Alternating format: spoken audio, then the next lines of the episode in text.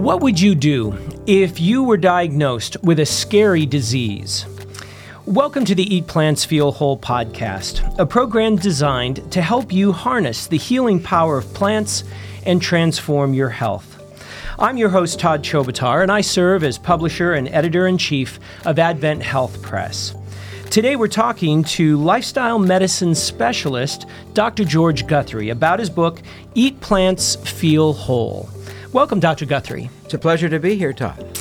Dr. Guthrie, there are folks that have been diagnosed with scary, sometimes life threatening diseases, and you've seen your fair share of those uh, over your medical career. That's correct.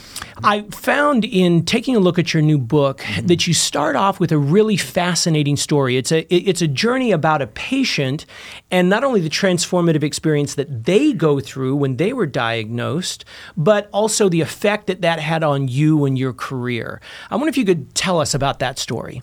When I was going through my training, uh, there were clues that maybe some of these diseases were reversible and connected. But I never really saw it happen until Ralph walked into my office one day. And I'd been reading about things. That, uh, Ralph was an interesting fella. He was uh, an Italian businessman. And he came in with a simple problem. You know, had a little bit of a rash or something on his skin that he wanted me to take a look at. Mm-hmm. Uh, I looked at the lesion, and indeed, it looked like he had some cholesterol deposits in the skin, and indeed, that happens. Mm-hmm. So I ordered some lab tests on Ralph, and it ended up when he came back for the visit the next week, his blood sugars were elevated, his cholesterol was elevated, his blood pressure was elevated, and uh, interestingly, he was also overweight. So that's uh, that's a lot of kind of strikes right there. If you're a physician looking at this patient and wanting to help Ralph, right? This was before we kind of understood that these four diseases were all tied together in oh. one a fellow by the name of Gerald Reaven did that for us in the uh, uh, 19 kind of late 1980s. Mm-hmm. So I call them the big four. Okay, they tend to come together. Other diseases around them. The big four. What are those big four? Well, I, the flagship is diabetes, type mm-hmm. two diabetes, mm-hmm. heart disease, and hypertension and obesity.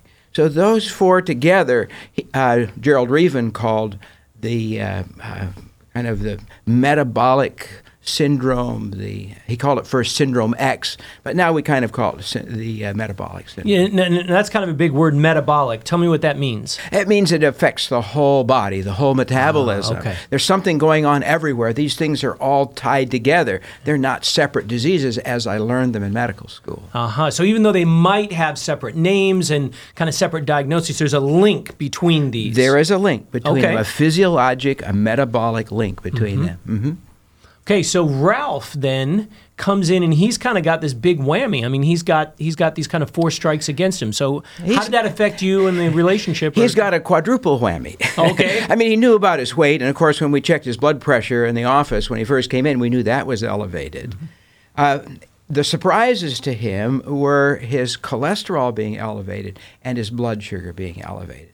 Hmm. The first thing I asked him was, you know, Ralph, has anybody ever told you your cholesterol was high? And his answer was, I know. I said, well, it is kind of high, and we need to make some lifestyle changes first to work with that.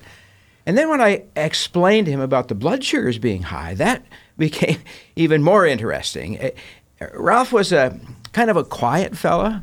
He would, um, uh, he seemed to be listening, and, and my kind of sense, my woman's intuition told me that Ralph was understanding what I was talking about.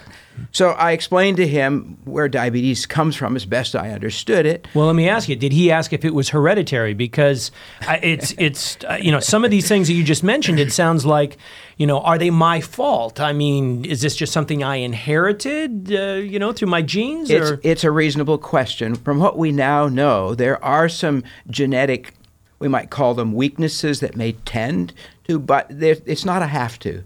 Sometimes uh, we like to use this phrase uh, genetics loads the gun, but the lifestyle uh, pulls the trigger. Ah. So, and, and then there's this whole new field, which I understand now much better than I did then, of epigenetics, where your behavior actually changes your genetic expression. That's extremely powerful. The point is, I think, that we need to make here is that the ability to manage these diseases is, by and large, not completely, but mostly within the realm of the individual's choices. One can change their lifestyle and get healthier. Mm, so genetics can play a part, like you said, that kind of loads does. the gun. Mm-hmm. But my choices on a day by day basis through the lifestyle Are that the larger part. That's the bigger part that I need to focus exactly on. Okay, right. all right. So you, you you told this to Ralph. And So I explained to Ralph, as I had been taught, first non drug therapy. Then we talked about the pills that he could take to help control the blood sugars. Mm-hmm. And, and then I raised the, the challenge. I said, Ralph, in my experience, people whose blood sugars are as high as yours, his blood sugar fasting was over 200. Our goal, normal. I take it that's high. I don't. I'm not a doctor, so I high. don't think. Okay. Normal for those of us who don't have diabetes is somewhere between 70 and 100. So Hmm. he was way up there. Diagnosis at that time was made with a fasting blood sugar over about 140, and he was at over 200. So it was clear. Yeah. And I told Ralph, in my experience, pills are not enough. You're likely to need insulin. And when I used the word insulin, this, you know, kind of contemplative, listening sort of a person became a um, veritable Vesuvius. I mean, the emotions Kind kind of of, went over. huh? he says, Doc, I don't care what happens, I will never take insulin. Oh. And he meant it from his deep in his heart. And of course, as the volcano is volcanoing, my brain is thinking, I've been learning about some things, the insulin resistance in the muscle. I wonder if we could turn that around. It makes sense to me that we could, although I didn't have a lot of evidence from the scientific literature. And I said to myself, Because well, this was a few years back. oh, this is a few years back. We know a lot more now. Oh, okay. So I said to myself, okay, probably best not to hit Ralph head on and say, you're going to take that or else. Mm-hmm. I, I'm going to give him a choice. I mm-hmm. said, look, Ralph, if you'll do what I tell you to, as long as your blood sugars are coming down, as long as your cholesterol is coming, I won't say anything about pills. I won't say anything about insulin. And he said, I still remember when I gave him that choice, he said, I'll do it. Took his fist and kind of hit the air. That that was it. He wasn't going to be a pill guy. I love stubbornness. when it's That's- going in the right direction, things happen. Stubbornness and is a Ralph good had thing. exactly the stubbornness he needed. So I laid it out for him as best I could. I explained to him, Ralph, we need to change what you're eating. You need to decrease those calories. We need to move towards more whole plant food. Okay, now what do you mean by whole plant foods? I mean, if Well, food we is tend food, to, right? We tend to refine food in our business, right? Uh, Mm-hmm. In our culture, the uh, manufacturer takes whatever it is. I mean, potatoes, for example, slices them up, turns them into potato chips. okay. Potato is better than a potato chip. As I expressed it to Ralph, Mm-hmm. I said, Ralph, do you like apples? If I eat um, three or four apples, personally, Mm-hmm. I'm pretty full. But those apples could be smashed up. I put that apple juice at the head of my knife, Mm-hmm. and I take that with my meal. That's seven to eight apples worth of energy, the fiber and the water. Of well, the water- calories and so forth. Calories, yeah. Yeah, yeah. Energy, uh, calories is another way of talking about energy. So Mm-hmm. that's concentrated calories. I have taken with my meal now the equivalent of seven or eight apples. If I'd eaten those apples, my stomach would have filled up and I'd have quit eating a long time ago. Not that Ah. apple juice is bad, it's just that apples are better. Are better. I now, my, see. my next example for Ralph was corn, right? I like corn. I, I- grew up in the Midwest. We used to have corn roasts. Well, we did corn roast too on the beach in California. Oh, is that right? so I- I think my record was 13 years. Whoa! Okay. I don't even think I, I counted them, but I'm not sure Sand I and did all. that. Yeah. So, uh, you know, you eat 12 or 13 years of corn, uh, corn you're, you've got quite a, a bit of corn in bulk. If you smash Also that stuck in your corn teeth. Mm-hmm. up and stuck in your teeth, you you smash that corn. You take the oil out. The manufacturer puts it in a bottle and it, and puts no cholesterol on it because it came from plants, so it doesn't have cholesterol. Oh, okay. Mm-hmm. It's on the shelf in the grocery store. I pick it up, take it home, make a salad dressing out of it, put a tablespoon of that in my salad, and I'm getting 16 to 18 years worth of corn oil. You see, the fiber Whoa. and the other parts of the corn are gone, Uh-huh. and I've concentrated those calories, that energy. I'm taking a lot more calories. So, if we're going to decrease calories to fix this underlying problem, incidentally, we now understand caused a majority by too many calories in. yeah. in order to get those calories down, how much better to fill your stomach up with things that don't have so many calories, less caloric density. You know, that makes a lot of sense. And I don't know that I had thought about it quite in that way before because you're right, calorie density, that is just, you know, taking the sort of the whole food, is that what you called it?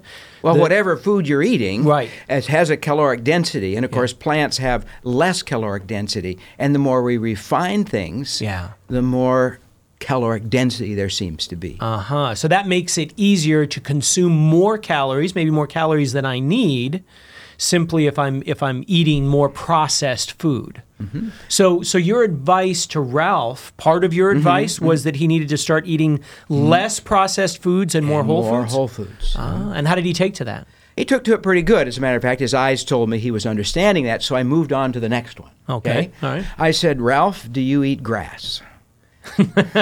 And his response was, "Yes, I graze in the backyard." And, you know, he gets a quizzical look on his face and he says, uh, No, Doc, what do you mean? Well, I say the cow eats grass Mm-hmm. And concentrates all the calories. The fiber and things kind of drop out on the backside. And I love this pun. it concentrates the calories. Okay. the calories. I like that. All right. Okay? So when you when you uh, eat the steak, Uh-huh. you end up having very concentrated calories. And I told Ralph, what I'd rather you do is to use a little ground beef in your beans. Uh-huh. It's not that you can't have animal products. Use the beans, which are high in water, high in fiber, Mm-hmm. low in, in kind of concentrated calories, and then add a little beef in it for flavor. Better to have a little uh, ground beef with your beans than to have a steak. That would be a mistake. A mistake. the cows might appreciate that too. Yes, they might. so the exciting thing was that Ralph was stubborn enough that he actually made this work. Of course, I got him a blood sugar checking machine so he could do it at home. The nurse showed him how to do it a couple days later. And he came back 10 days later with his report. Now, on his way out, I guess uh, this whole lifestyle business is much more than just eating. Sure. I had needed to talk to Ralph about exercise. I had been learning from the scientific literature that insulin resistance develops in muscles when there's too many calories in and the muscles don't have anything to do with them. Now tell me what that means. Insulin resistance. Insulin is supposed to tell the cells, the muscle cells, and other cells in the body to take in the energy. oh, okay. So if they already have enough energy, they develop a resistance. They say no. Ah. I mean, I'm anthropomorphizing a little bit, but Sure, that's what's sure. happening. Yeah, yeah, the you. cells are saying no. So if that happens, if that's what the basis of this business is, I thought to myself, what we need to do is to find a time when the stomach is empty. We would call that fasting in medical jargon. Okay. Meaning energy is coming not from the stomach, but from storage. And then I, I wanted Ralph to go out and do some exercise. Well, when's the best time to, to be hungry? Well, for me, it's usually first thing in the morning. Okay, well, let's say at nighttime is a good time not to eat. Takes about 8 to 12 hours to reach the fasting state, depending on how much you eat the, that previous meal. Mm-hmm. So I encourage Ralph to, if he's going to eat an evening meal, keep it really small, number one. And number two, try to go to bed with an empty stomach. And then in the, number three, in the morning, before he ate, break fast. Uh-huh. Break fast. Break that fast. Mhm, breakfast, Then yeah. do the exercise then. Because ah. to my logic at that time, uh, that would be the best time to reverse the insulin resistance. Oh, now w- would you recommend, by the way, that same uh, procedure for people that aren't in Ralph's position? I mean, I mean, if I don't have these big four that you just talked about, is that still a healthy thing to do or to or to consider? Uh, it's good for health on a lot of different uh, levels. Okay. And uh, the science now supports what I was kind of half guessing at, Mm-hmm. you know, 25, 30 years ago. So it, it now supports that kind of eating, and you may have heard of intermittent fasting. It's kind of some of the physiology that's coming in. And Yeah. So, you know, kind of skipping that evening meal seems to be better from the scientific literature for people, especially with uh, metabolic syndrome, the big 4 Mm-hmm. uh, but it's beneficial for a lot of other people as well. So Ralph, he chose to follow your advice, and what kind of results did he see?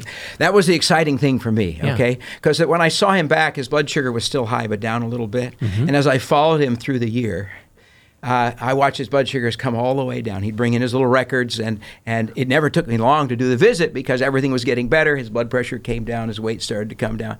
I still remember the last visit I had with Ralph. I mean, it was a, almost a year to the day since that first one. And, and uh, Ralph came in with these perfect blood sugars. He said to me, Doc, last week I tried a little ice cream and my blood sugar didn't go out of whack. Said, wow, that's interesting. His blood pressure was normal, no pills. Mm-hmm. Okay? His weight, he was down 60 pounds. 60 pounds. 60 pounds. All right. And uh, I, he just, he kind of had that glow about him. His cholesterol was normal by standards in those days. Mm-hmm. So Ralph, to my mind, had completely reversed his disease. I had never seen that happen before. So, because this was still early in your career. Well, the science wasn't there. yeah.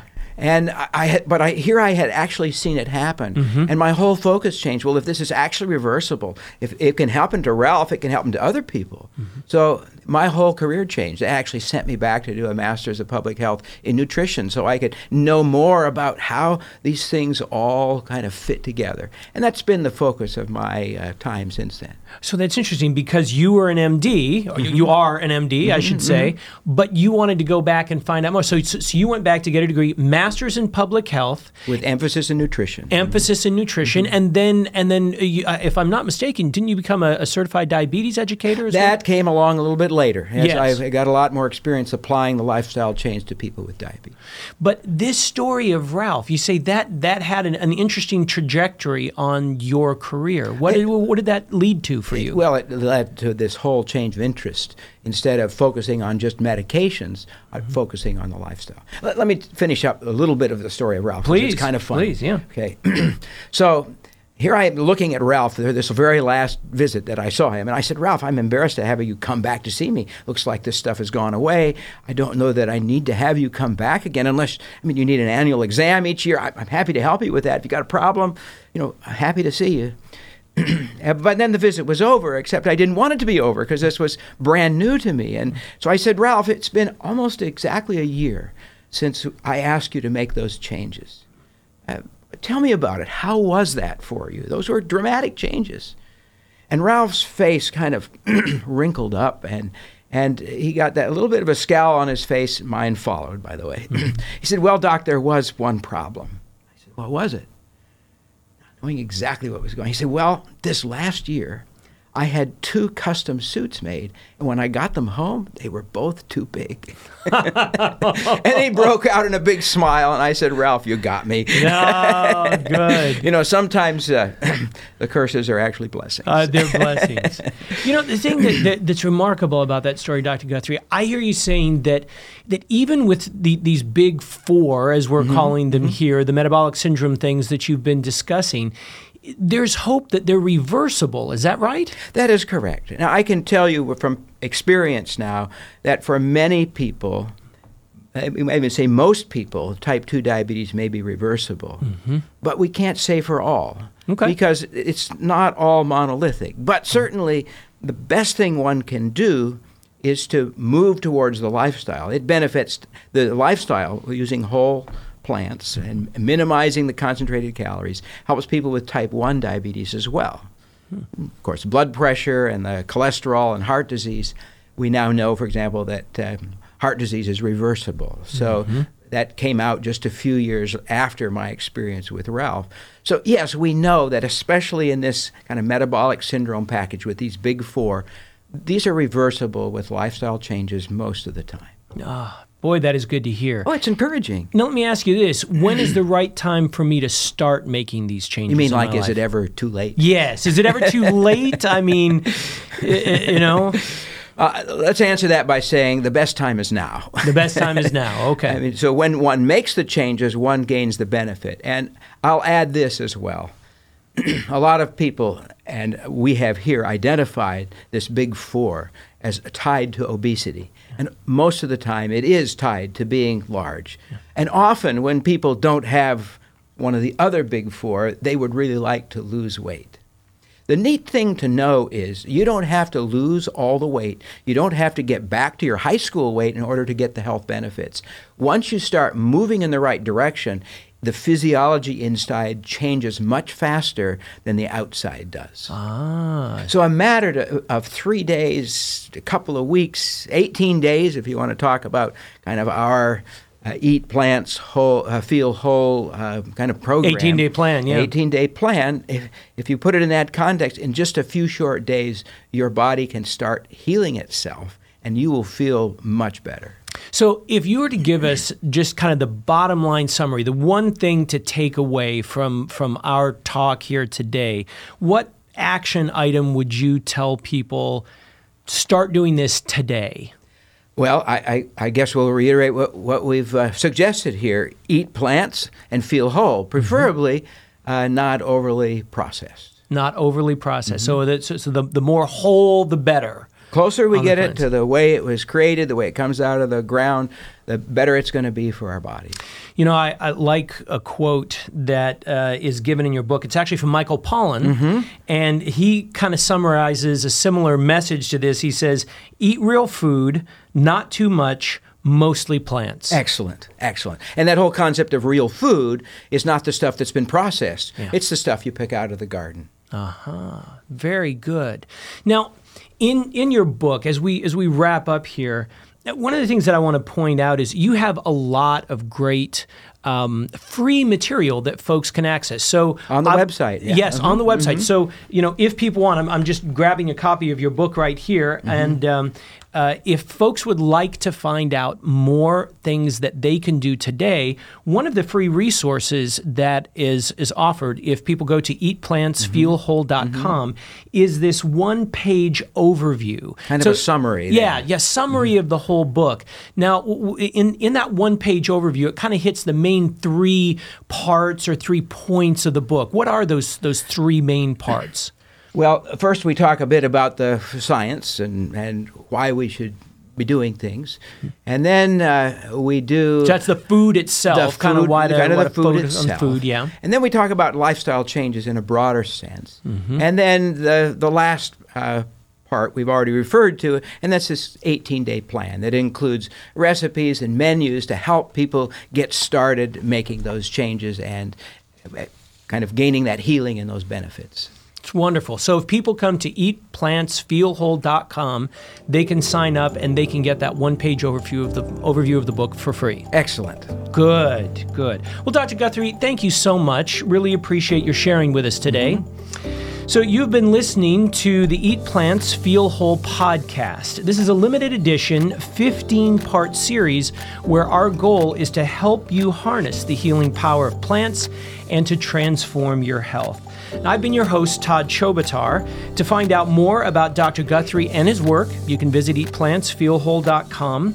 And if you'd like to discover other great resources that are going to help you to feel whole in mind, body, and spirit, please visit us at adventhealthpress.com. And while you're there, uh, please don't forget to sign up for our free newsletter.